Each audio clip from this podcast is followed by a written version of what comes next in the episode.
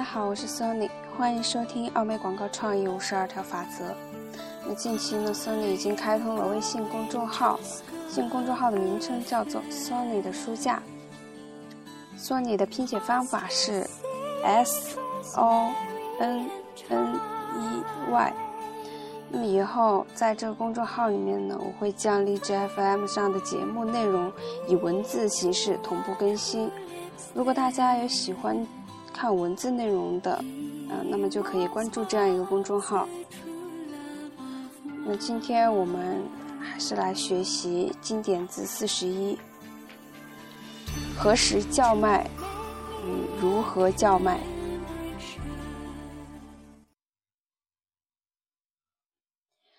不要将“售卖”这个词遮掩起来。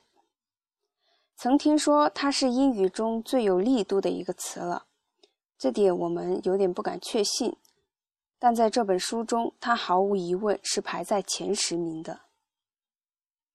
如果你明天或下星期准备推销商品，你可以发放宣传广告，尽可能的在你的商品价格和消费者节约花销上大做文章。销售广告此时会发挥作用。而向消费者提供各个细节的销售广告会发挥更大的作用，只要你适时适度的使用它。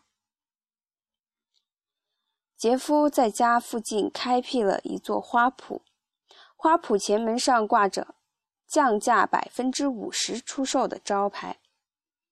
这个招牌挂在那里有整整一年了。你觉得哪位开车路过此地？看见招牌常年挂在那里的人，会相信这种降价销售呢？没有人会相信。所以在具体操作一次销售活动前，你就应该问自己一个重要的问题：为何而卖？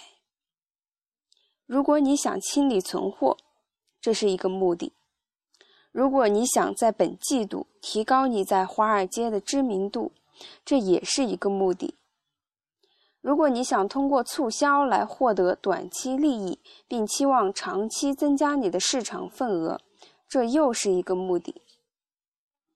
知道自己促销的原因，会指导自己将最有影响力的信息传递给消费者。广告行业中有一条老规矩。为价格而存，为价格而亡，很疯狂吗？无人能敌吗？如果你还不到三十岁，你甚至不知所云。以上都是地地道道的家庭生活用语，最初是仅以宣传商品低价为目的的广告商创造出来的语言。他们说。广告是最缺乏记性的行业了。如果改为睿智的广告商有很强的记忆力，会更好一些。记住自己失败的足迹，会使我们受益匪浅。它会防止你在你的品牌上犯类似的错误。如果你的整个品牌形象是围绕低价塑造的，最好以闪电般的速度盈利，将商品销售出去。因为迟早有一天会有人发现你薄利多销的秘密，一旦有越来越多的人竞相效仿，你的顾客对你的商品曾如何趋之若鹜，现在便会如何远离你的商品。最大的销售价值之一在于惊喜。如果消费者都期待着你的商品降价，那么你就失去了这一关键价值。如果季节性需求意味着消费者竞相购买你的产品，这时你就应该独辟蹊径，使你的产品销售与众不同。当然，这些商品还是一成不变的，年年如此。但是换个思维，你肯定会恢复活力，带来出其不意的效果。销售广告在公司各项宣传活动中占有一席之地。它不是孤立的元素，而应是公司各项宣传活动不可缺少的一部分。不要使用一次性的廉价销售，除非你希望看到你的牌子从此一蹶不振。每做一次广告，都是在为你的品牌形象投资。千万不要允许零售商对你的品牌做降价销售，不要将你的品牌管理工作让给另一家公司。除了制作交易广告，你应使你所有的当地广告均被通过设为一条规矩。研究那些长期为销售广告投资的人，其广告运作过程。汽车制造商和大型零售商，他们已培养了消费者非销售价绝不购买的习惯，也就是我们常说的打折。同一个错误不要再犯。另一方面，广告商们知道怎么叫卖。从他们身上学习长处，同时也要从他们的不足中汲取教训。不要不好意思在年终或淡季销售。消费者是聪明的群体。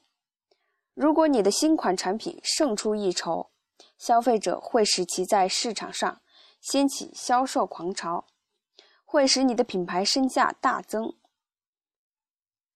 除非在商业界中存在无法破解的咒语，可以适度的使用次年同期销售策略，在正式上市前一周试销你的汽车，除非车价大幅降低，否则你不可能成功，因为聪明的消费者会等待售价最合适的时候购买，那一天也总会到来的。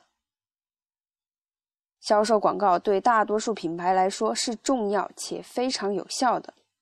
明智的使用它会帮助你树立品牌形象，增加你的市场份额或者提高你的知名度。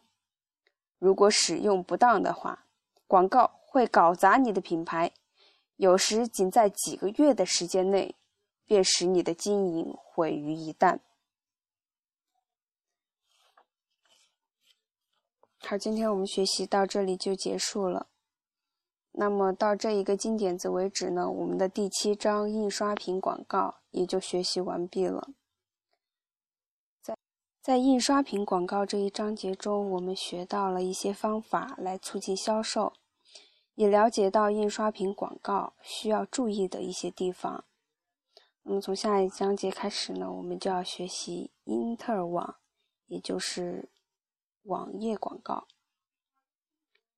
那么期待大家的收听与关注，感谢大家的支持，今天的节目到这里就结束了，再见。